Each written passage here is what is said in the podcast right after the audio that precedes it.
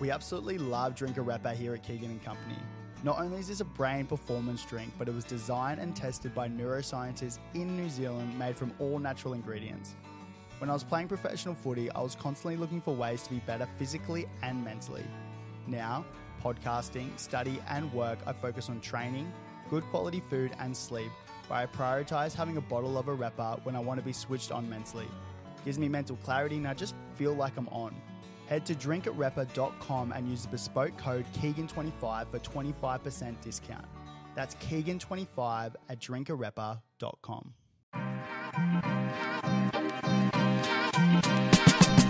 Welcome back to the Keegan and Company podcast. For those who are new to the show, my name is Keegan Hipgrave. And guys, if you haven't already, could I get you to jump over, give us a little like and subscribe? It's a great way for us to grow the podcast and have some amazing crew like I have on today. Uh, in this episode, I'm joined by one of the great men, uh, professional rugby league player for the Cronulla Sharks, Nico Hynes. How are you, brother? I'm good. You did that really well. Maybe we, I, I was waiting for you to say something or dive in, but we, we got through it. We did get through it. Uh, thanks for having me. Yeah, it's good to be here. Bro, pumped to have you on. We had a we had a beautiful morning, little swim, Yeah, little swim. coffee. How you feeling? Yeah, I'm feeling good, refreshed. North Bondi. There was a swim crew there.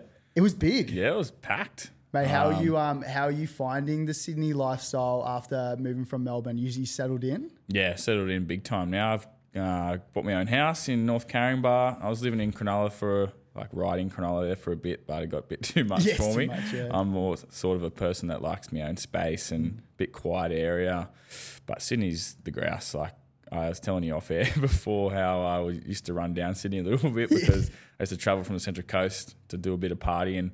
Go on Scary Canary, or um, there's this one little dungeon place that we used to go to, Yeah. and I used to just like get the 4 a.m. train back. I'm like, Sydney sucks. I'm not But- doing that. No, I'm not doing that. But now, like, I'm here and I love it. Like, I love traveling over to Bondi every now and then to go to Beach Road for a beer, catch up with the boys, or um, just being in Cronulla, like everywhere. Like, I love the beaches in Sydney. So, I think that was the last. I think we were saying that. That was the last time we caught up. Yeah. It was at Beach Road. Beach Road, yeah. we had a we had a big night. That was Big- a good night. yeah, That was a great good night. time. Mate, how um how has off season been? Like for context, where your episode will probably go live probably back end of Jan, probably start of Feb. So for context, you're um you've just finished the off season. How how was it? What'd you get up to?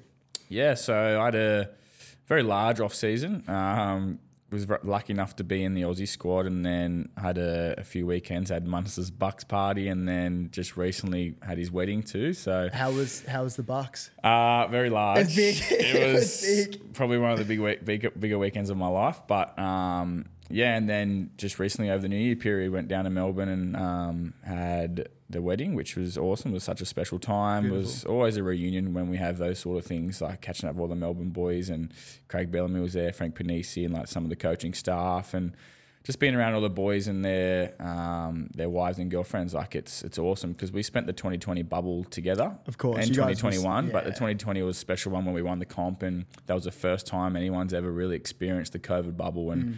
To be able to go back and, and see the the great people that you spent all that time with, it's it's awesome. And um, yeah, I loved every bit You of it. You guys would be like such a close family, hey. Like no matter how many people leave different clubs, like you guys are always going to have that little that little connection. Yeah, there. and that's what the Melbourne Storm's about. It's such a family culture, and um, when you experience such a unique thing that we experienced, like well, everyone experienced the COVID thing, but experiencing it for the first time in 2020, I think we're the only ones that were stuck in the bubble that year because Yeah. Sydney was still um, like able to train and whatnot. Um, and then winning a comp together and, and going through the ups and downs and, and seeing like the kids grow up, some of their kids grow up and Sick. yeah, it was awesome. And it was such a unique position. And um, we always talk about and reflect on those moments. Mate, the wedding and uh, Munsters Bucks, I imagine there's probably a few conversations that will happen off air. um, but beforehand, was it who was best on ground? How, what is there anything PG that we can we can talk At about? the Bucks or the wedding? Bucks. Both. Um, who was best on ground? best on ground. That's a good one. Um, Cheese, Cheese had a good crack. Yeah. Cheese always has a good crack. Yeah, yeah, standard. Um, who, who we got there?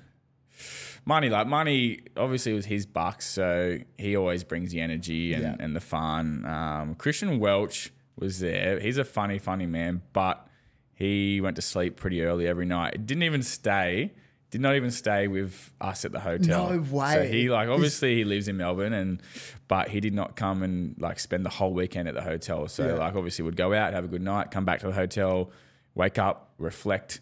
Um, re- Reflect. reflect on the what, what happened and the fun stories and that, but he would never be there for it. Yeah, Um, that's the best part. yeah, that's the best part. So, Welchie, you're a cat. There's a clip. Yeah. Is um was it in Melbourne? You stayed in was it in Melbourne? Yeah, it was in Melbourne. Yeah, So we sick. stayed in uh, in the city there, and we just went for dinner at um, a restaurant, and then had a went to a pub after, and then the Saturday was the Stakes Day, and that was like the last day of the spring carnival. So had a good time there. So see, I um I spoke to Harry Grant yesterday. Um, for prep for this potty, I like to like to have a conversation with a few of the boys before, just as like a third party. Yeah. And I was like, "Have you got anything good for me?" And he just like ask him if he's still paying rent at the Espy in Melbourne. He said he's pretty much living there. yeah, the Espy was a great time. Espy, um, we had a lot of good times there, and I had a pl- plenty of good times with Harry. it's a hell of an establishment. It is. It's awesome. Yeah. We, we went there um, couple months ago. Last time I was in Melbourne, maybe like a month ago, and uh, mate, hell of a spot. Yeah. hell of a spot, right on the water. It's especially in summer and the sun's going down. It's you can see the sunset and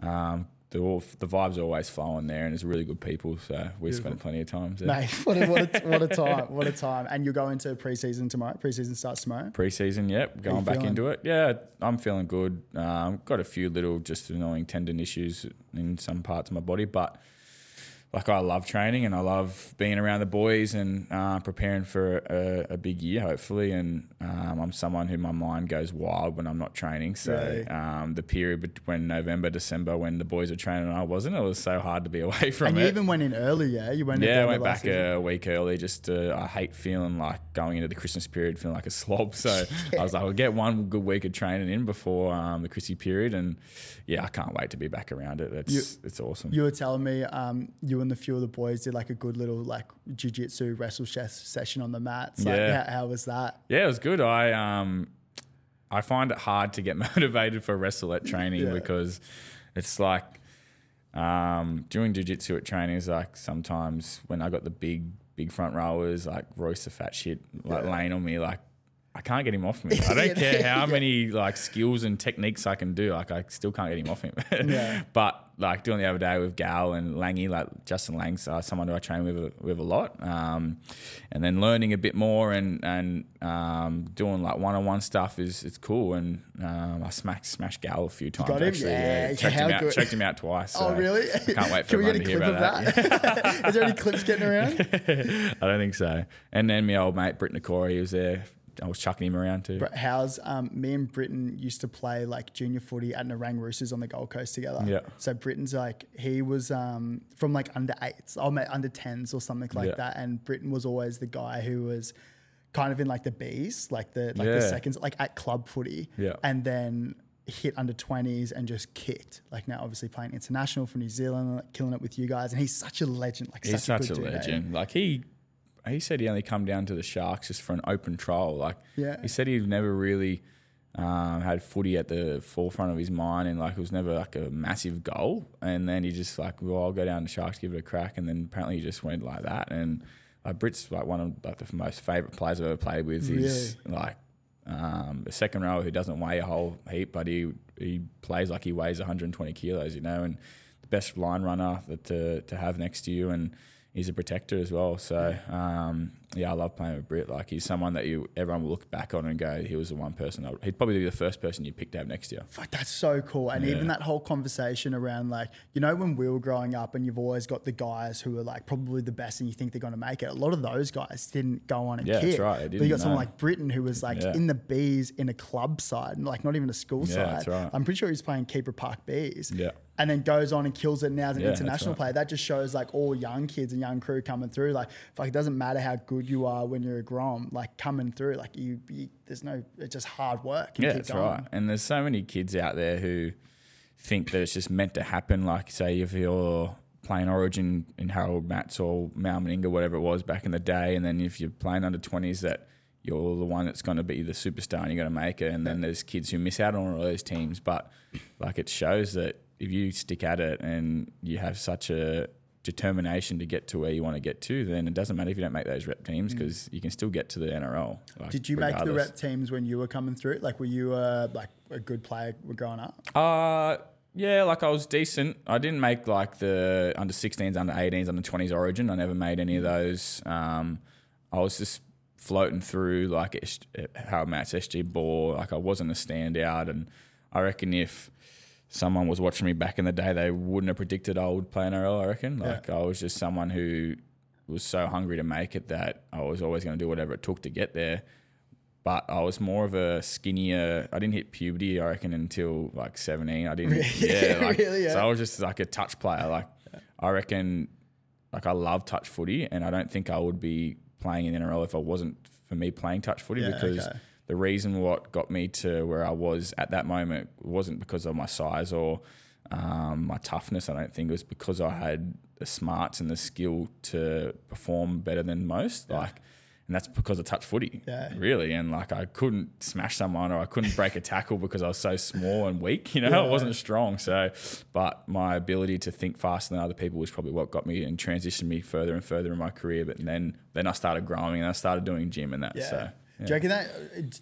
Do you think that almost helps when you know you're not making the rep size just to give you a little bit more like hunger to, to want to like not prove everyone wrong, but try and get to that next level? Does like does it? Yeah, for sure. Yeah. Like when you like, I remember, remember we were talking about how you played up in the Darwin, um, The schoolboys. schoolboys, Schoolboys and, comp. Uh, I didn't get picked for Australian schoolboys, and I felt like we beat you guys in the semi final. Actually, I know. Yeah, yeah, And that man. was like Don't- one of thanks the- for bringing it up. it was like one of the best games I've played. Like the first half, like I was, I don't know what happened that game. I was just felt like I was just floating on air. Like I was going so well, and then I didn't get picked for the Australian schoolboys, and I was like.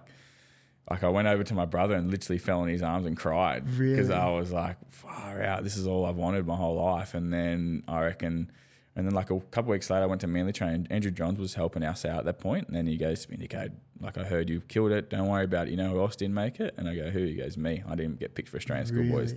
So Andrew Johns again, and then I just went, that's a whole new motivation in itself. So make not making all those teams like I didn't put on a state of origin jersey until I put it on this year, you know. So I didn't make 16s, 18s, 20s like I was saying, and all those times have built up like that's so much motivation for me to get to where I am now, and like I loved it. Like I wouldn't change it for the world. Like obviously at the time when you're 16, you see all these boys running out before Origin. You, that's the bee's knees at the time for your Yeah. age. You know, you're going, holy shit! Like I'm not, I'm not making that. Like I must suck, but that's just built me up to who I am now. So yeah, I, I reckon it's massive motivation for Mate, those kids who don't make it. That's yeah, that's so cool. I remember um, even and even like having that time away, like playing touch footy. Like I a, did a really good podcast with Alex Glant from Bronx, Yeah.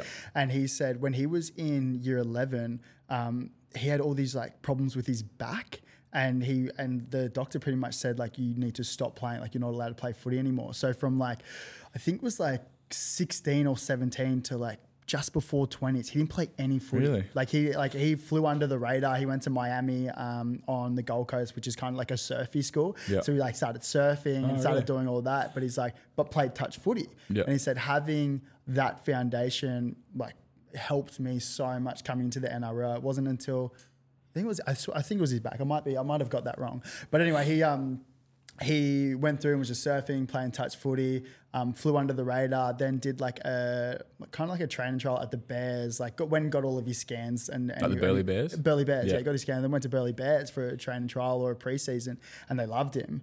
And so he ended up signing there, and then got picked up by the Broncos and had a few offers from other teams. But he's like, "No, I want to be the Broncos." And he thinks like having that little gap in between. He's like, "I was so fresh, and I was so just like ready to absorb all the knowledge of you know Lockie and you know Darius Boyd and like all these crew." So, mate, it's probably not even a bad bad thing to have that little in between Yeah, stage. Yeah, that's right. Especially like it's a blessing in disguise for some people, and you go find yourself, and you know when you get to certain players or kids get to a point where they're 18 when they've had like 15 16 17 and they've been pressured by their parents or like this is their parents dream and they push their kids or whatever it is or they've been in the academies for so long they get over it Yeah. you know and like it's so much training for a young kid and like sometimes they just need to go and be a kid be free go surf and go hang out Go with your mates fun. and go have fun and like it's never too late to go and be an NRL player like but if you're still just in the background chipping away training hard but Yeah. still living like a, a kid life then why not? You know. and in all sports as well. Like Yeah, not that's just right. not just rugby league. I caught up with one of the um, one of the coaches for Red Bull. They did a um, they do like a high performance camps for um, like the best surfers from 16 to 18 years old, and he had to put a uh, a camp on for the best surfers, I think, around Australia. I don't think it was the world. I think it was just around Australia, like maybe 10 kids. And what they did was they invited one of the parents to come stay with them. They got this big house in Coolangatta and they invited them for like two to three days and have all these activities planned. And the very first thing that they did with the parents and the kids was bring them all in and they had Mick Fanning and Mick Fanning's mum Oh, there with them. And it was kind of like a Q&A. And, and Chris Bin, shout out Chris Bins, he's one, he's one of the best. He's... um he knows Mick really well. And so he was sitting there like interviewing Mick and interviewing the mum. And the mum was just like so good. It's just she's just pretty much like not a helicopter parent, like not telling the kid, like not putting the pressure on him. It's like your coaches will coach you. Like you you surfing is gonna like get you to where you need to be. Like my job as a parent is to like make sure we got nutrition right, make sure you're having fun, getting you to training, like doing all those other things. And pretty much talked about how like um, the best way for them to improve is to have fun and just go out and surf. Like that's not right. surfing every, not every surfing Yeah, every yeah, comp yeah. every weekend because so many parents I imagine would do that in netball and, and AFL and rugby league and doing all the rep teams and doing all that. But she was like for the opposite. And then it was really funny. The parents afterwards, she's like, "Oh, that almost seemed like this conversation was directed towards the parents." and he's like, "Yeah, Yeah. it was, one hundred percent." But it's cool.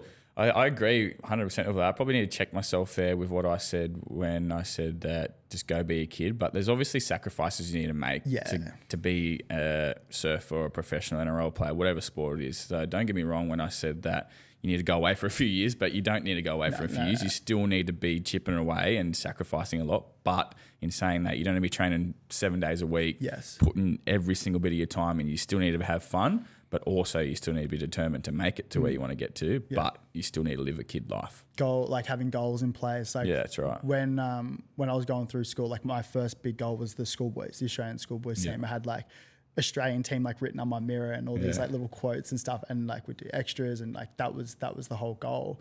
Um, and then even going into grade, but then there was that whole thing of like not overtraining. Like if I had my time back now, I would have put way more emphasis on skills, touch footy, and Yep. practicing that instead of like running myself into the ground, doing more gym. Like Yeah. I thought I had to be like physically tough instead of having like the skill component. I sort of missed that. Um, but like, hey, hindsight's a beautiful thing. Yeah, that's right. is. Where I was the opposite, I was always worried about my skill and I hated gym. Yeah, really. I probably still hate the gym to be honest. yeah, yeah, yeah. um, brother, I, I really want to um, rip into this thing um, where this is obviously a mental health and sport podcast, and and mate, I look at you as someone who's probably the biggest mental health advocate in the NRL, if if not Australia at the moment, and and I'm really grateful to have you on board. And and we had a conversation the other day, and in the lead up to this podcast, mate.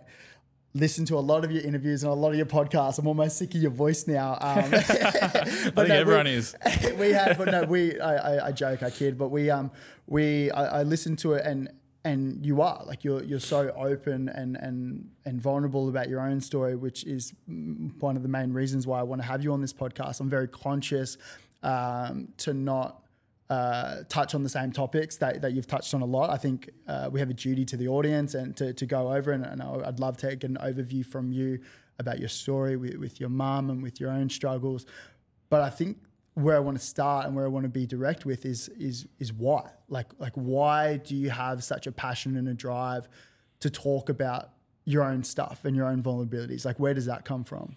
Yeah, I think it, it comes from like a, a care factor. Like um, I have a high care factor of things I believe in and what I'm true to, and I think a lot of it, like my care factors, probably got me into situations that I, I haven't liked to be in um, because How I care. so? I, like I care about things too much, where I put them first, or I put um, things first before my own feelings or whatnot. But then, um, but then my care factors got me to where I am now, and and and the relationships I've built with people, um, yeah, and like I just think that I care about people's feelings a lot. I care about what people go through, and I've just got a bit of a soft heart. Like I've I've always been a softie at heart, and um, and that's where it, it, it came, I think. And then just seeing in life people struggle around me, um, and then going through my own struggles, and and seeing what happened to my mum growing up and um, hearing her story with with what happened in her life with her growing up, and um, just being able to be a sounding board for people who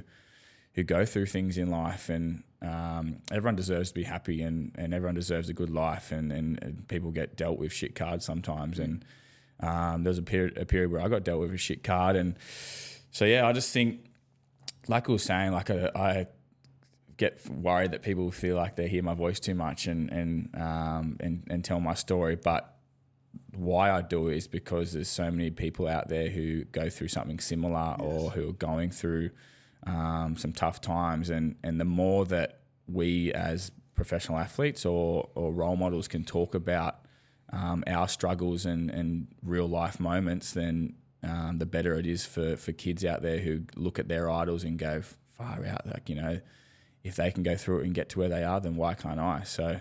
Um, I'll, I'll tell my story every day of the week. I don't care if people get sick of it, mm. or I'll tell my experiences purely for the fact that I want someone else to have a better life. And and to be able to chase their dreams and get to where they are, they want to get to. And um, yeah, the more of us that do it, the better. And, and like we were saying before, like there's there's cannot be enough um, mental health advocates. And yeah, so that that's my that's the reason why I do it. And um, yeah, it's like my DMs. Like it's nothing to do about the DMs, but when I did first tell my story, like when people were saying like, "Oh, far out, you, have changed my life and mm. you've helped me," and like those small little just messages is the reason why you do it, right? That's and, it, yeah. And if, if I can keep continuing to be that person, then then why not? Like, um, I have a people say like you don't have a duty to be a role model, but I feel like I do. Like I'm a role model whether I like it or not. Mm. I'm in the public eye. Um, everything I do gets judged on, and I just feel like the more I can help people, and the better our society can be, and and the more I can maybe help the other NRL player who's scared to talk up and, and be an inspiration to someone, you know. And I just feel like there's more people doing it now, and the more we can build a community and get together and, and tell our stories to benefit other people, then why shouldn't we do it? And know? I love and I love that. I love everything about that because it's not like it's not just the young kids coming through. It's actually like other NRL players. Yeah, yeah? like even even talking to Harry yesterday. Yeah, he like talk shit about the the Espy and everything. but he also says like the thing about Nico is that he is such like kind, loyal, caring bloke. Like he genuinely cares, and and why you do it is like it's fully authentic. It's like you're not doing it to get a kick out of like oh like this is my story like fake nice guy like he's like that's that's not the go like I feel like I'm a pretty good judge of character and for you it's like you it's fully authentic like you're you genuinely care about your mates, a, but then also the wider community and how how we can help other people, right? Yeah, that's right. And I just come to my mind. we were talking about my five values earlier at the cafe. Yeah. Authentic is there's one of my my values that I live by in life, and um, yeah, being being authentic and speaking from the heart is is something really important to me. And um, and then if someone's going to judge you on on your authenticity, oh, what's the word? Authenticity. yeah, authenticity. um, then that's there's something wrong with them. That's something going on in their life. Yeah. So, yeah, I've just always been wanting to be true to myself and speak from the heart and being authentic and um, yeah, my care factor, like I was saying, and that's just where it comes from. And and I'm actually really happy to hear Harry say that actually, because yeah, Harry's yeah. someone who um, he mucks around a fair bit, and we muck around a fair bit yeah. as well. But Harry's someone I hold close to my heart, and and um, we're always checking on each other. And I think like Harry's someone who's starting to come out a bit more of of caring more and yeah. like checking on his mates yeah. and, and someone like Harry's a larrikin and Love like Harry. from the start when I first met him so I'm hopefully a little bit has rubbed off on yeah. him but you're passing it on to the boys yeah but that's the that's the best thing I've, I found um, when you're able to be like when you're able to be open and vulnerable with your mates and they're more likely to be vulnerable with you right like it opens this connection or like, it's weird it like opens this gateway and it, especially like because you're so open about what you've done they're probably more likely to come to you and have a conversation with you. Have you have you found that? Yeah, big time. Um, yeah, it's like from a few years ago to to where we are now in society. Like I feel like uh, males and group of mates are starting to be able to talk to each other more about what they're going through mm. and and day to day life. And Ronaldo Mulitalo, someone at the Sharks who's really good at that as well. And um, you know, I've I felt like in my time at the Storm, like I started these connection groups um, just to get like when we are in 2020 in the bubble. In the like, bubble, yeah. yeah, yeah. So I really wanted to make sure that you know not just the the ones who are the popular ones in the team get a say and or get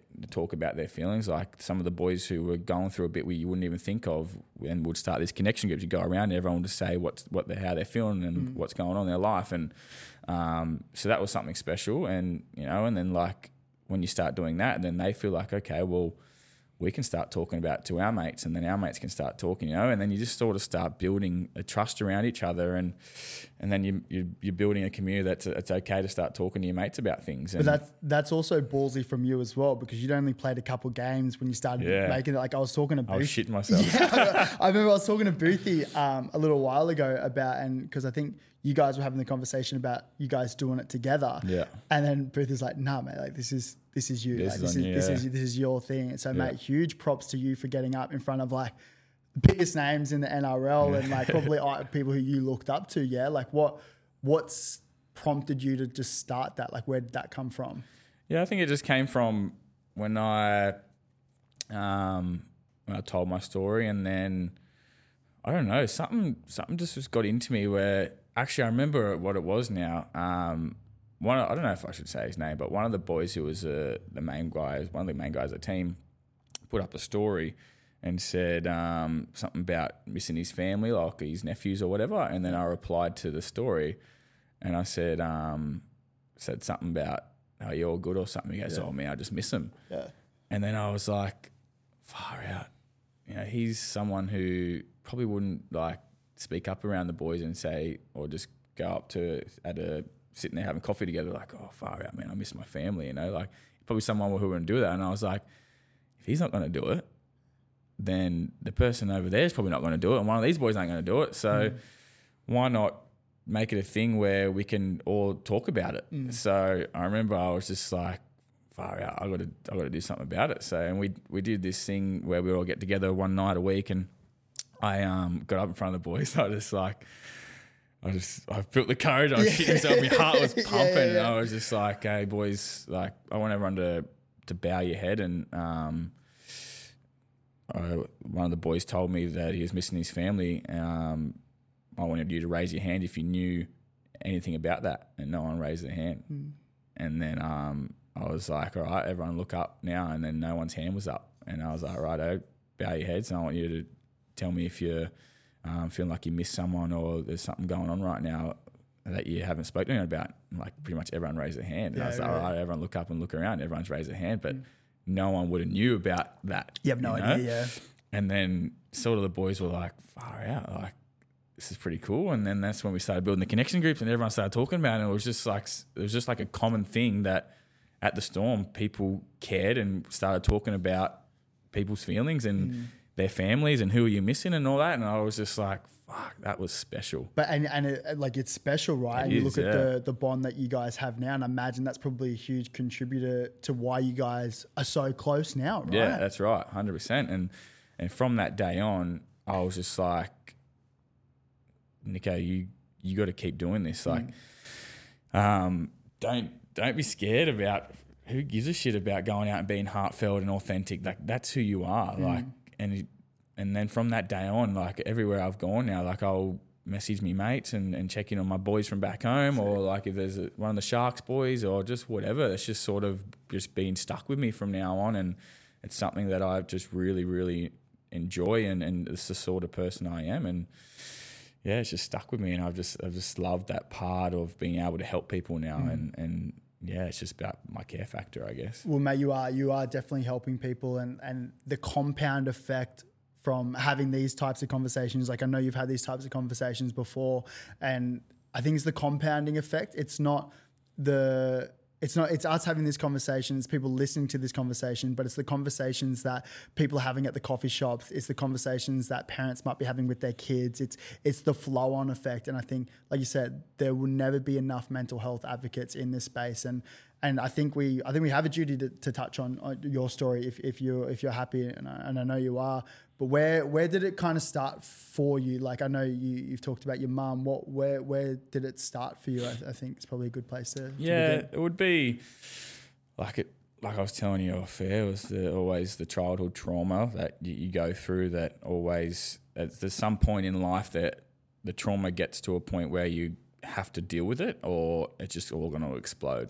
And um, obviously, with mum being in of jail, um, hanging out with the wrong crew, um, and like experiencing, like I seen a lot that I probably shouldn't have seen as a kid. Yeah. And like I won't touch on what I did see, which um, I'll hold back to when hopefully Yeah. write, write a book when I finish Yeah, my yeah, career or do a mad doco. yeah. Look forward to it. But so there's a few stories I haven't told along the way, um, but that's definitely probably I wouldn't I shouldn't have seen as a kid, and um, and then watching mum go and come and go and come, and I think that's where it all started. Was that around? You said you were around like seven, ten. How old were you? when Yes, far out. The first time she went, I couldn't even tell you what age it was, Really? and um, but like that all started. But firstly, I lived on a farm, and and mum's partner who um, fell asleep on the wheel and died, and then that's when we would come back to the Central Coast, and it all just went nuts from there, and um, so it would have been maybe five. Like I just I don't remember mum being home for an extended period from like my whole primary school life. Yeah. So But you're you're aware of where she is. yeah, I was aware. Like, yeah. like the hardest, the hardest question I had to answer as a kid was, um, "Nico, where's your mum?" yeah, And I sometimes would say like, "Oh, she's looking after Nan in Maitland," or just like I'd that would try. I'd, that would be the story I'd try run with all the time. Um, and then like she'd come home for a little bit and then go on and like, oh, where's your mum going again? You know, like so that was yeah, that was I hated answering that question. I would try and avoid like conversations Yeah. that that uh, that question could have possibly popped up. You know, um, and then Did anyone at school like your like you would have had mates? Did they know what was going on? Uh, yeah, a couple would have, Hmm. a couple would have, but it was sort of like an unspoken Yeah. thing. I think one of my one of my best mates, Max, I think he was probably the only one I spoke to it about. So yeah, it was sort of like a thing where I didn't know what what to do or how to talk about it because he was I was so young, and then um, high school high school was hard because it was the question of like where's your mum been and, and what she do, you know. And, um, so that, and then it, we started getting older. But as we got into the teenage years, everyone loved my mum. Like Yeah. my mum's house was the place to be. Like the boys were always my house. Like, do you know how the Maruba boys was always Yeah. like um, Mars, at Yeah, Mars house, you know? like my mum's was like Mars, that. Everyone was there, you know, and um, so we loved it. I think she probably obviously loved it because she had some making up to do. She wanted us to have the best time because she's been away for so long. Mm. But so it all started from from the jail stuff, and then Did you ever?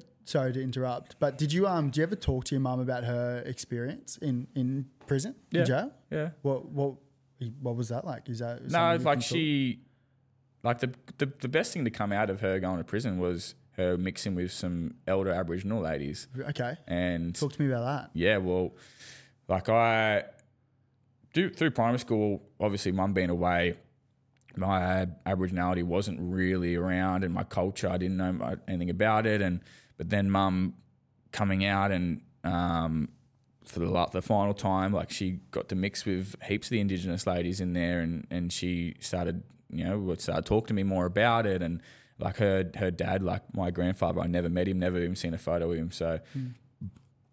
I wouldn't even know what he looks like, um, but he's the the indigenous side of us. Yeah, And yeah, and then like I remember going to school and I seen Brucey Touré. He's a really good mate of mine. He's an indigenous fella. He um, he was doing some dancing um, around like around this corner or something. I just heard the sticks and the didgeridoo playing, and I went over and I said, Brucey, I want to join in, you know. And you know, I told him like, Mum's been telling me about it all, and I want to learn more. And and then so I started joining in on and doing some stuff with him, and it was awesome. And but then that's when the some of my mates and the kids at school like Nick, what are you doing that for? You're not black or you're not Aboriginal, and that's where I sort of went back into my shell. You know, it's like well, far out.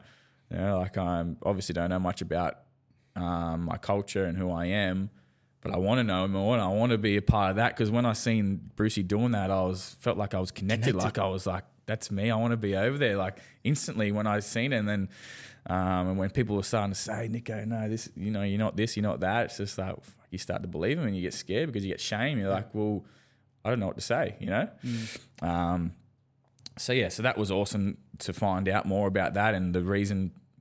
You know, everything happens for a reason. Maybe mum was meant to go to jail to find out more about our With indigenous culture, side, you know. And, 100%. and she's really good at her artwork, and she's doing that, and she still does it now. And um, so yeah, that was the best thing to come out of that, and her experiences there at that time. She was she was pretty looked after. She had some good people around her. Um, her experiences over the last the last time she was in um, last year, whatever it was, the year before, wasn't great. And then yeah, so like I do I it's weird because I'm someone so against like I hate no, like the fact that she was being in there and whatnot. But I like to hear some of the cool stories Yeah, that happen yeah, in there. Um, so I get that little bit aside of me. But um, yeah, so going back to like where it all stemmed from for me would have been that. And then when I moved away as a kid, then I, uh, as a, after under 20s, moved up to North Queensland, went for a pretty serious breakup, didn't have any money. And it all sort of just exploded at once. And then the fact that, you know, you got all these players who you played against in 20s who you feel like you're just as good as playing NRL now. Yes. Um, you, you're just doing a part time role in the Q Cup team. I literally had zero dollars in my bank account. I was borrowing money off parents just, just to survive. You know, I went through a really, really bad breakup, like my, my first love and all that. And like just all of it sort of just went bang at once. And, and then I went to the doctor and he just diagnosed me with depression. And like I spoke to him about my past and I, he just said, reckons that it just has never, ever, um, what's the word? Like I just never dealt with the Resolved trauma. Yeah, I never yeah. resolved it, and and it sort of just kept coming with me, coming with me, and then finally when it all just went bang, it just all come crashing down at once, and I just felt like. Um, maybe if I dealt with my trauma or spoke to someone through, because I never spoke to anyone about Yeah. like what mum was going through and what we were going through at the time. Like me and my brother just held it in. Like I don't even think I spoke to my brother, and I wish now looking back that I spoke to my, my, my brother more about it because he probably was going through it harder than what I was going through. You know? Well, that's why these conversations are so great to have because Yeah. now we're like almost educating the younger crew coming Yeah, through. right. Like I, and it's so wild to think how much of an impact like suppressing those like traumas, like big T, little T, whatever, how big Yeah. it is, like suppressing them down to come out later in life. Like we had some uh, really great conversations this morning about Yeah. your stuff, about my stuff, like, and it's so crazy on how much like talking about it can help Mm-hmm. like whether that's with friends or family whether that's with your own connection or whether that's with a professional. Like i'm a i'm a huge fan on, on talking to, to to psychs and psychologists and and understanding that you might not get the best psychologist in the beginning. Like it's like dating you know? Yeah, like yeah, you might try a few different ones and you know it might not be for everyone. Like you might be fully comfortable just talking to a friend or talking to your own connection group. Like i heard an analogy and i say it i say it in a lot of podcasts but it's almost like um I use like the Coke Coke bottle analogy. Like every stress and every like trauma or whatever, any event, it's like you shaking the Coke bottle, but talking about it, it's almost like releasing it and Yeah, like yeah. releasing that stress and like Yeah, I like releasing that. that. I love. I remember hearing that and like even like meditating and the whole thing. Like I think the conversations at a younger age huge and like be able to help you later on in life like that would that'd be a huge thing to do right Yeah, for sure. Like even just listening to that and and thinking about back in the time when me and my, my brother Wade were growing up, like we never spoke about it. And like looking back in hindsight now, I just wish I just said sat down with Wade and just said, Wade, how you feeling? Like, mm. and had a cry with him, you know, because like I never sat there and cried with anyone about it. And like, he's my brother, you know, like, and he he was when I was in primary school going through it. He was in high school, like, so he would have been going through it much worse than me. He would have been more aware of of life at that time. He would have been going through puberty. He would have had friends asking him questions and and whatnot. Where you know I was probably sitting there thinking I was feeling worse than he was. But at the end of the day, we're going through the same thing, and and I just don't think we had the tools or the emotional intelligence to be able to talk to each other about it. And I remember one day, um, mum would send us like letters, individual letters, and I think I rem- I snuck and read his one, and like it was saying, um, oh, "I'm going to be in here for an X amount more, more longer, um, but don't tell don't tell Nico." Um, and then I remember reading, I was like, "All right, that sucks. Like she's going to be way longer than just I thought." you just because you were younger just because I was younger, I didn't trying to protect understand. She you, trying to protect me, and, and Wade and her would have had that connection because he was a bit older, understood more. And I I wouldn't have knew that because I didn't talk to him about Mm. it, you know, and like brother bond is one of the most important bonds you can have in life. So, you know, if anyone's out there going through something similar, like please talk to your brother about it because you guys are going through the exact same thing. You're sharing the same emotions. So, yeah, speak to him about you know? even around the education piece. Like there's so many more initiatives and, and workshops that are happening now. Like we've we've both been to um, Tommy Herschel's workshop at Find Your Feet. Um, shout out Tommy, one of the absolute great men. Um, and those things, it's not just talking about it, but he's him and, and other guys in the space, like they're making genuine impact. Like they're not just talking, they're actually doing things, which is so cool. How was your experience going into the schools and, and what did you guys do with Tommy there? Yeah. I actually get a little bit emotional thinking about how I didn't talk to my brother, eh? Yeah. Oh, fuck. I didn't even listen to what you just said then. What did So- um talk to me about what what was it like growing up with your brother? Like where Hmm. like would you guys chat growing up at all? No, like far out.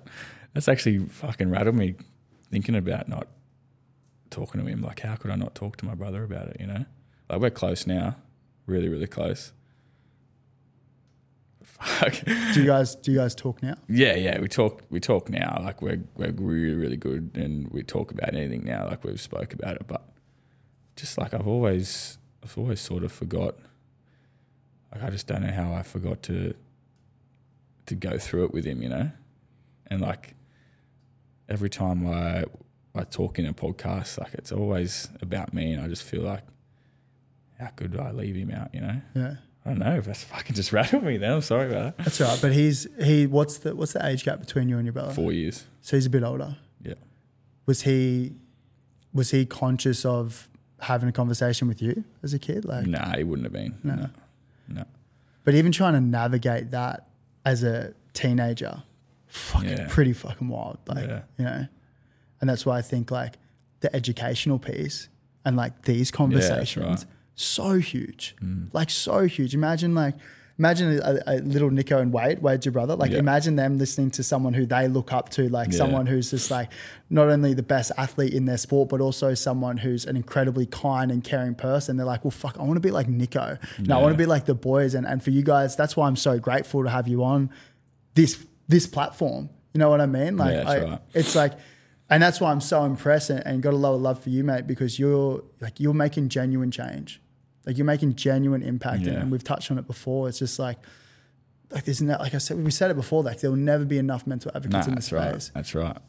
Yeah, sorry about that. Mate, no, I That's good. That's good. That's that's something that hasn't got out of me before, and I, I'm really, I really appreciate you putting that, um, us talking about that then, because, like, it's, like my brother did have a, he did have a bit of a cry to me like not long ago, um, about like how he's never been able to tell his story, Hmm. and it's it's hard because he like he listens and he's a, the biggest cheerleader for me, and yeah, he's just never like been. He's never spoke to one. Or he's never come out about what he went through and how he dealt with it, and and now just like it's just come to me then, like, and I feel so fucking selfish in the fact that like I've every single time I've told my story and, and it's been about me, and I've just never stopped to really been like, fuck, what about Wade? You know, it's just, fuck.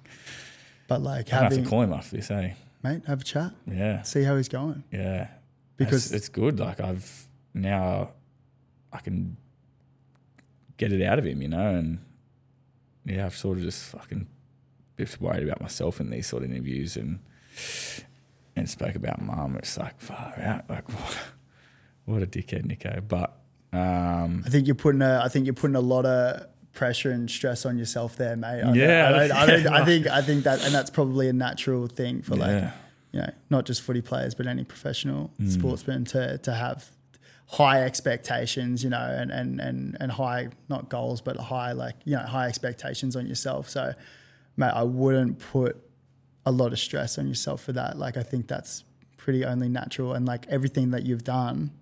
it's- It's good. It's a good thing, you know, and being Yeah. conscious of it now, and, and being able to talk to your brother after this would be yeah, would be huge. massive. Yeah. yeah. No, I appreciate that. Anyway, Anyway, Tommy good? Herschel. You mentioned Tommy Herschel. Tommy Herschel, mate. The the question I, I was talking around, the, like very very fitting. Um, great segue. Um, the education piece around around talking to younger crew, um, Tommy guys like Tommy Herschel's workshop and Find Your Feet. Um, I asked what your experience uh, was like when you went in with him, and and, and how that's probably going to impact young kids coming Hold on. through. I just stop you there. Right. that- well, we can we can Holy tell. shit, that's just got me a little bit, eh? Sorry. Mate, have a. Do you want a toilet break? No, no, it's all good. I'm still good. Hey. Be emotional. Yeah. I just fuck. I just remember fucking a, a month or like a, yeah, I sort of was annoyed at him. I got annoyed at him for it. For what? I'm not saying anything. I wanted to talk about it, and like I don't, I don't he doesn't care that I, I, I, I talk in the story and that. Yeah. And he's like hearing it all, and Yeah, yeah. every time I hear it, like I go back to me going through it all, and like, he's never spoke to anyone probably about it, and I He hasn't. Nah, and like I've just probably been so selfish in the fact that every time I tell the story, like imagine the trauma he's he's feeling through it all, you know, Like, as well. Like like it's bringing bringing back memories Like him reliving too. it almost.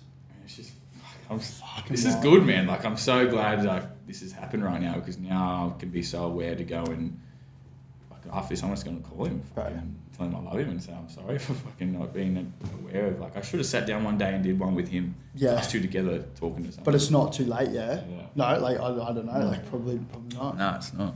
You fucking like. Oh, Got fucking goosebumps, Yeah. bro. Holy fuck. Fuck, sorry. Mate, no, no stress. Brother, Ask me that third time.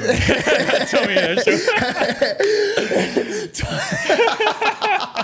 mate, oh, fucking wild, fucking wild. Oh, you good? Yeah, I'm good. Hey, mate, if we want to, we can take five. We Yeah. want to take five. We're good. I, I, I've, I love it. It just, but it just honestly just shows like how much love you got for your mates and your Yeah. Mm. family. Hey, like, like our mate Harry over there is just like fucking bang on. Yeah. he's fucking bang on. yeah. All right, let's go. Let's go. Education piece. Yep. Around around young kids coming through. I think like what what I love about these workshops with Find Your Feet and with Tommy Herschel and, and what a lot of young crew, even Alex Glenn. Alex Glenn's doing a lot with the Beyond Broncos and the young kids. Um, I'd really like to talk about how they're making like genuine impact. Yeah, like they're they're not just they're not just talking about it. They're actually going in, and we've spoken on this podcast about talking when you were younger, how much it can help you later on in life instead of suppressing it. Yeah. Yep. And so, how what, what did you do with Tommy in, in your workshop, and, and what do you guys do there? Yeah, so I'll probably rewind a little bit with Tommy. Tommy reached out um, after one of the podcasts or one of the things I did about my story, and he started Find Your Feet. And so he sort of got me on board, and I started doing videos for the, some of the kids he worked for or some of the workshops. And so that was like back in 2020. So 2020, 2021, all through COVID, I wasn't able to meet him properly or go to any of his workshops. So I started doing things in the background for him. And it was just a guy that you just infectious He's a energy. dude, He's eh? a dude. He he cares. Um, yeah, and like so, this year was the first. Oh, last year, um, a few weeks ago, yeah, um, was the first time I got to go to a workshop properly, and man, it was one of the best things I've ever ever experienced. wild, hey? yeah, and like some of the stories he's told me over the time about why he started it, um, some of the schools he's been to, and and what his experience with some of these kids' stories. You sit back and you get goosebumps, and you go, wow, like these kids go through a lot. There's so many kids that go through a lot and you wonder why and you wonder how they're dealing with it. And then going to a workshop with Tommy, I was just like, man, the way he walks in, he walks in and he gets the room going, like you experienced it, but for people listening, like he gets the room going by having a muck around, like he calls himself an old chalky. That's a school teacher. He's a chalky. He goes, you know, mate, you look like you play footy. You could do this. Like, oh, look at your haircut. We'll go get him. You know, like and we'll go get that barber for giving you that sort of haircut, or just just random shit. And then like I look at the reactions, and they're all sitting there going, "Who the fuck is this What, guy?" what did we just walk oh, into? Oh, here? seriously! Yeah. Like, what? Are, like, what's his? What's this guy going to do for us today? Like, is he going to run a, a comedian thing today or whatever? And then of just goes bang and just gets into in character and just goes this, this, and this. And then they all go far out. They sit their seats and he makes them sit up straight. And but every now and then you have the joke, and then you'll come back to the presentation of Mm. of why he's here and and the kids and the mental health and whatnot. And and then these kids are sort of like sitting in their chairs going, right, oh, we've had a joke with this guy.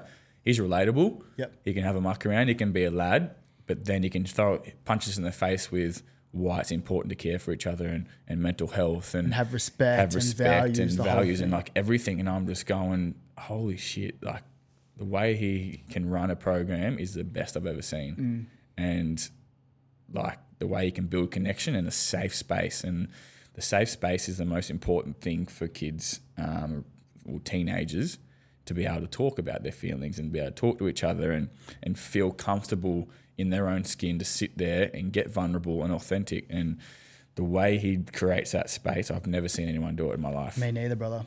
ever. And like, I feel like, um, you know, when I'm around my mates and, and people, I can, I can, you know, I feel pretty good. I can create a safe space. And in my podcast, I feel like Marley and I create, and you're creating a great space. But Tommy Herschel and Find Your Feet is just on another level. And the way I seen kids get vulnerable that day who have probably never spoken out in a group setting before, um, and all of them, like all of them, were so like happy to talk about it and get around each other. That was the coolest thing, like them getting around. Yeah. And, and even Tom was like, if, I, if a kid's crying, it's like, who, like, who's mates with this guy? Yeah. And then they, they all just run in, give him a big hug. That's right. Yeah, it's so cool. and they can look across the room and you know what I, I own my shit right now i'm sorry I, I ever said anything mean to you or whatever and yeah i was like far out I remember I remember one of the workshops that I went to, and I, I and I'm. I'll, I'll check with Tommy, but I'm pretty sure he'll, he'd be happy with me having this conversation and telling one of the stories. I remember one of the kids. Um, we're all in a we're all in a group circle, and we were and we're having a conversation. We're at a time of the presentation or the chat where everyone's comfortable. Where we've been on the hive, we've mucked around, we've been respectful, but we've also come in and this is this is part of the process. And we've also got counselors on board, like in the in the room as well, just to make sure to catch names of, of what's going on because a lot of these kids won't talk about it. But there was this one kid who was talking about being bullied about um, losing his mum. He lost his mum a year ago. I think it was the Wednesday, and it was his year anniversary on the Friday. And oh, I fucking get goosebumps talking about it because this one kid, he like um, he's like there was kids like um, bullying him about losing his mum. It's like you should be like you should be dead like your mum. Like I remember hearing that, and I like just and even Tommy, like Tommy doesn't get choked up very much, and and he was just like he was getting choked up, and um, and Tommy's like, mate, like thanks so much for sharing. Like you're a fucking legend. Like you're a legend of a bloke for sharing. Like so, if you don't mind me asking, like were those are those boys in the room now? And this kid's like, you know, obviously in tears. He's like, yeah, yeah, they are. And then Tommy's like, well, pretty, pretty huge opportunity now for, for someone to stand up and, and, you know, say something to this young, young man. And then it was silent for like 30 seconds, almost a minute. And this one kid like got up, went like straight over to him, gave him a big hug and was like, I'm so sorry. Like, I, I don't know what I was thinking. Like I and then this one kid is going through a whole thing at home with his own dad and his own brothers and this whole thing. And it's like no wonder he's like acting out because that's what's happening to him right. at home. And he, all the boys got around him and and and it was so wild to think about because this one kid like his fucking mum's like year anniversary, you know, that, that he lost her. So like it was um mate, it was fuck, it was wild conversation and like kids are crying. I'm sitting there crying, you know what I mean? And um and it was just um yeah, it was wild. But like they're they're teaching kids that it's okay to be vulnerable and it's okay to have these conversations and that suppressing it it's it's it's not going to help you going forward and they've got the counselors and they've got professionals in the room to help them like Tommy's Tommy's really good and and these guys are really good at like getting them to be comfortable and be put in this safe space. But then they've got other professionals who know how to navigate the conversations. Um, I said to Tommy, I was like, "You guys need to do this in more like NRL teams." I was like, "Can you can you do like professional sport and can you do older guys?" He's like, "100 percent." yeah. Well it's needed man. It's needed. And like look what he can do for those teenagers. And yeah like i'd love 50,000 of Tommy Herschel. Can we get a couple more of him? Can we Yeah. get a couple more of him? And like going back to what you were saying about the kid who was bullying the guy from the mum's passing, like obviously he's going through his own stuff at home. He's he's dealing with trauma, and, and what he's seeing at home is is what he thinks acceptable to go and, and bully someone, you know, and and that's where we need to be better in life, like as role models or just everyday people, like seeing what kids are dealing with at home, and then they're acting out for a reason, you know, and then they're acting out and then they got trauma and then they're going through life with this something that's inside of them that's thinking it's okay for them to act like that or be like that. But realistically like we need to be better educated on helping mm. these kids in realizing why they act like this and, Yes. and why that's going on in their life and, and, and being someone to help them through it. Yeah. and then maybe they won't go through things in mental health stages or, mm. or be bullying people who have mental health or whatever. So, yeah, like I don't have the answers because I'm not a, a expert or a professional, mm. but I'm I feel like I'm intelligent enough emotionally and, and in this space to know that trauma is the biggest thing. And and the, what they're dealing with at home is the reason why they're acting out like that and bullying people. And, and that's where mental health, comes mm. from you know? So yeah if, and Tommy's doing such a good job of Yeah.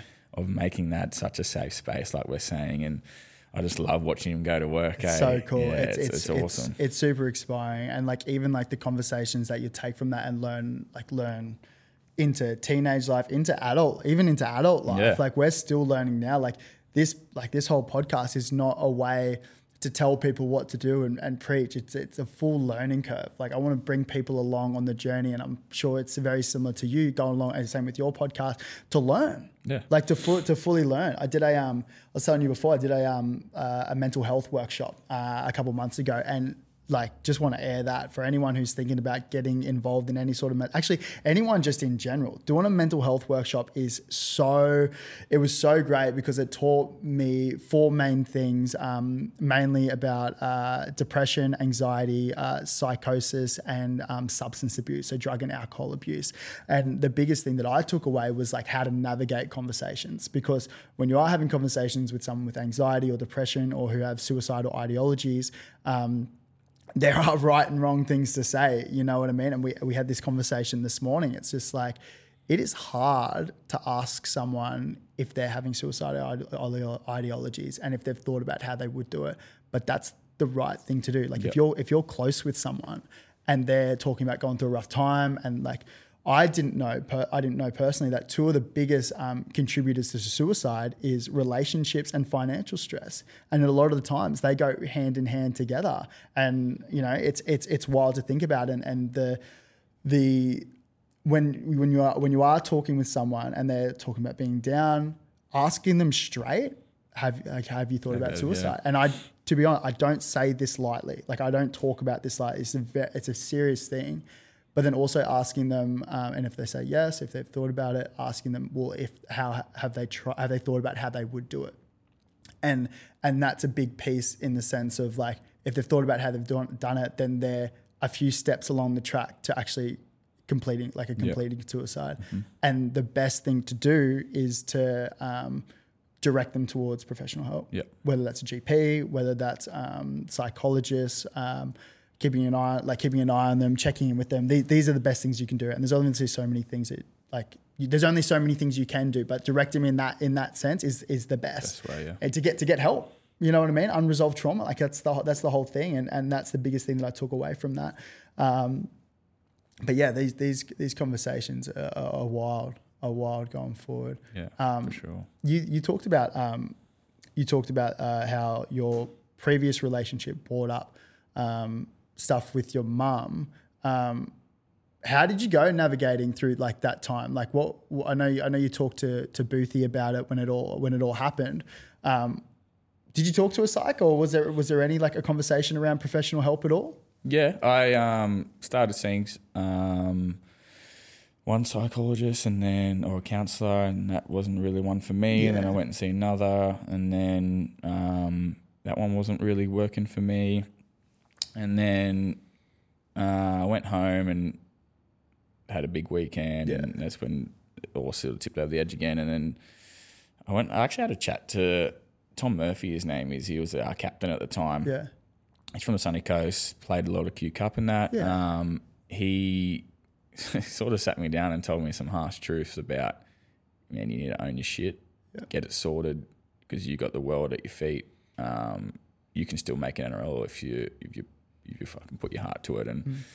put your mind to it and you get your shit sorted. And it was along those lines. And we had like a half hour, an hour conversation. And like Boothie was there the whole time. Mm. Um, I wouldn't be standing here today if I didn't have Aaron Booth in my life. yeah, Um, Tom that that conversation with Tom Murphy sort of just like it was like a punch in the face and just go go fucking sort your shit. It was like a realist. Yeah. And like he's uh, he's like a blokey, manly man who probably had an experience or uh, didn't know much about mental health and just said, "Do this." And Yeah. I just went, "Oh, you know, you're what? You're right. I need to go and do this counselling thing properly. See a psychologist or just get my shit together."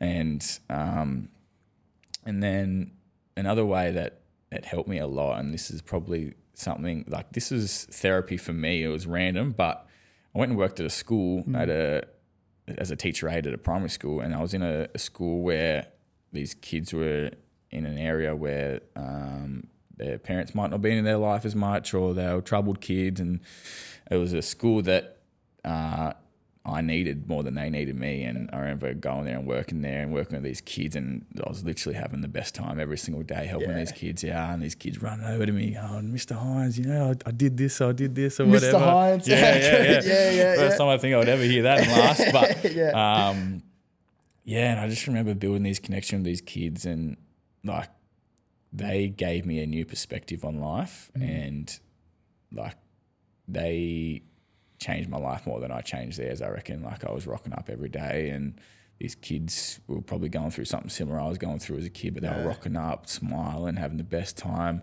just loving my company, and Yeah. I was loving theirs, and it was just like it was just a sort of a light bulb moment. Just went, wow, like if I can come and make this impact on kids. And they can make this impact on my life, then why can't I go get my shit together? Yeah. and do this properly and deal with it head on and then go and chase my dream. And I did. And So sick. yeah, it was just like just such a moment where it just turned my life around and I just loved it so much. And but in the background, obviously like Boothie was there and Yeah. um yeah, like all these great people, but obviously Boothie was the main one. Mm. But yeah, these kids, and it was just working in that school. It's just like That's fuck, so yeah. wild to think about, Yeah. like just to change it up and, Yeah. and, and mix it. Yeah. And then like from that day on, or from those days, like I'm someone who I'll always call like Boothie, or I'll call my mum or my dad or my brother. Like my brother was massive in that time. Like every day I was feeling down, I would call him. really. Yeah, so go- going back to us talking about how as a kid we never spoke much about our feelings and what we we're going through, like in those times, that's when I was calling him or my mum. Dad was hard to talk to because he's sort of like one of those old guys Yeah. who don't really speak about feelings much. Um, but like, yeah, so and until the day now, if I'm feeling down, I just call someone instantly. Like I love that. I instantly. love to, I love yeah, to hear like that. so I never hold it anymore. Yeah, ever. yeah. Like ever since I went through my depression and all those stages, like I'm just someone who cannot hold anything. in. Sometimes I'm probably oversharer. Yeah, yeah. Like I'll literally like. I got a sauna at my house now, and I, I call it the truth box because like whoever's in there with me, I just Let's unload. settle in. you know what I mean? what, what is it about doing something hard where you're like you're just able to, to settle in? But there is something about a sauna. A sauna lets you like yeah, yeah, it it. is. It does. Yeah, it does, bro. yeah, hundred percent. But like, yeah, so um, that's how I dealt with it, man. Like I. This you got to you got to find the right thing that suits you. So the first couple of psychologists or counselors, I forget what they were. Mm. Yeah. Like they didn't work for me, Yeah. and it just wasn't wasn't it for me. Sure. The third one was was way better to talk to, Mm. but then my therapy was going to school and just seeing a new perspective of life, and that's what gave me my inspiration, my determination to go and chase what I wanted to continue chasing. Yeah, And- yeah. But then, obviously, like I said, I had the people in the background. I was ringing up every day and like, you know what, I'm having a shit day today. Like, maybe this is what I want to do. Maybe I want to come home and I never forget the day. Like, I thought it was my mum who said this, but it was my brother. He, he, he rang me one day after I did an interview. He goes, that was me. He said that. But Sorry, mate. um, I rang him up and I wanted to quit. I wanted to quit the game. And this was before I started working at school. And I said, I want to come home. I just want to play local footy for my local club and be the, the hero there. And he just goes, mate, don't you fucking dare. Remember the five year old kid that had a dream. And then that stuck with me fucking forever. That's when I started working at school and it just all started to unfold. And Yeah. yeah, so like everyone has a different way of dealing with their mental health, but you got to deal with it and mm. you got to find the right thing that suits you. But if the first thing doesn't work out, don't give up on it. Go and find something else or go find someone else. Like there's going to be at times where you might talk to a person and it doesn't work, but there's going to be, you're going to find that person that does Yeah. and it's going to work for you. Like I try to use the analogy like when you get sick, you got to see a doctor, you got to have medicine, or you won't get better. It's Yeah. like your mental health. You got to treat it like a sickness. Like if you don't see someone, you're not going to get better, and you're going to keep getting worse and worse, and that's when it spirals, and then you go do something silly you don't want to do. Yeah.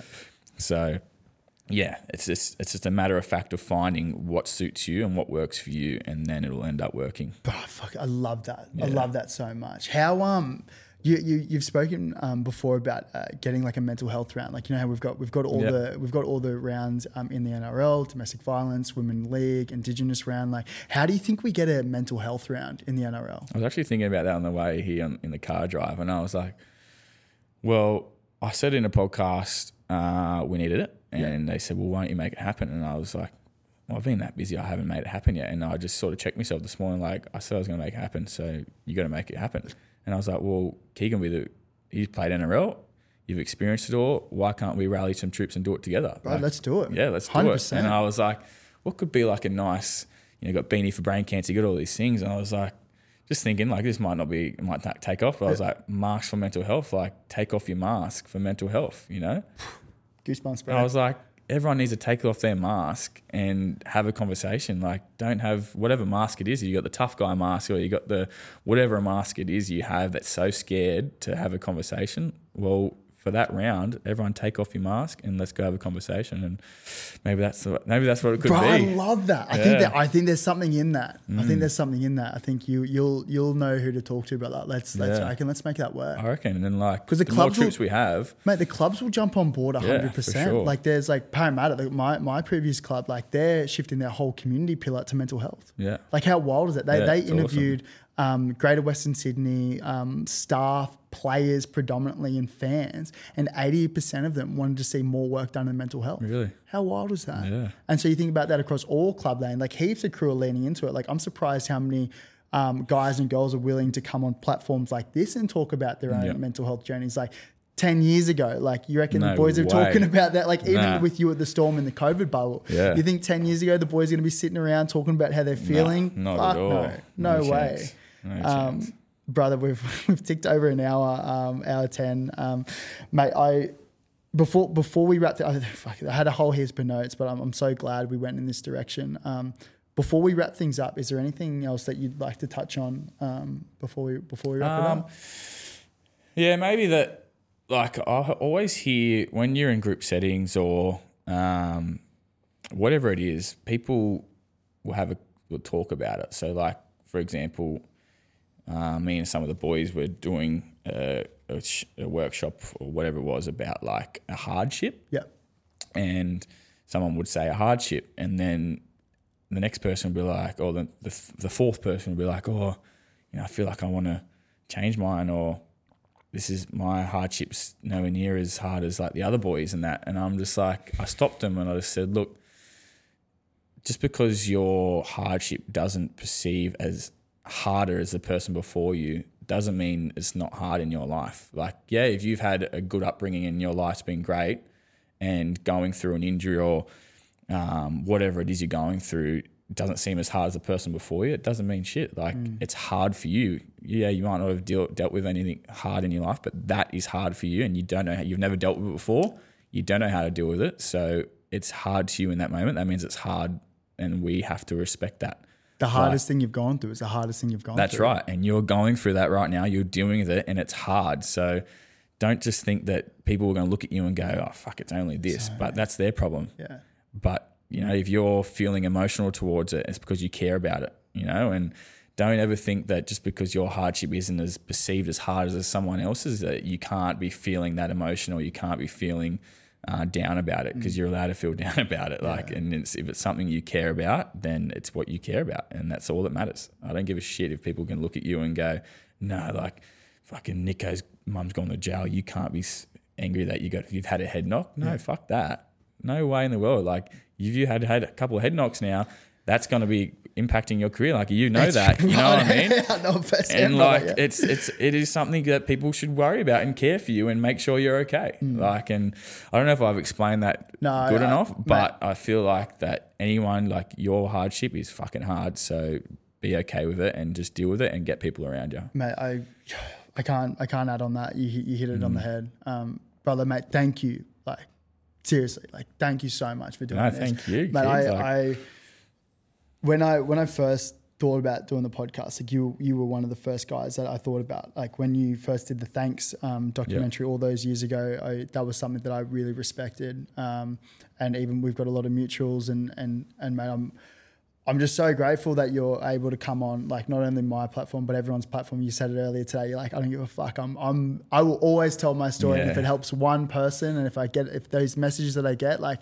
that makes it all worthwhile. So, brother, I'm so appreciative. Um, I got a lot of love for you, mate, and I'm, I'm so pumped for the next couple of years because I think you're gonna do great things. Yeah, no, I appreciate it. It's um, I've obviously been watching it from afar, and I love what you're doing. And the more people like you in life, and that's what we need, you know, and and what you're doing for the community and the mental health space. Like, I really respect you, and and being able to create a safe space for me to finally actually tear up on one of these things. And um, yeah, like let's let's take it together and let's let's go fucking get an NRL mental health round. Let's let's change the world together, Keegs. I Let's go, appreciate bro. it. Thank Pumped. you.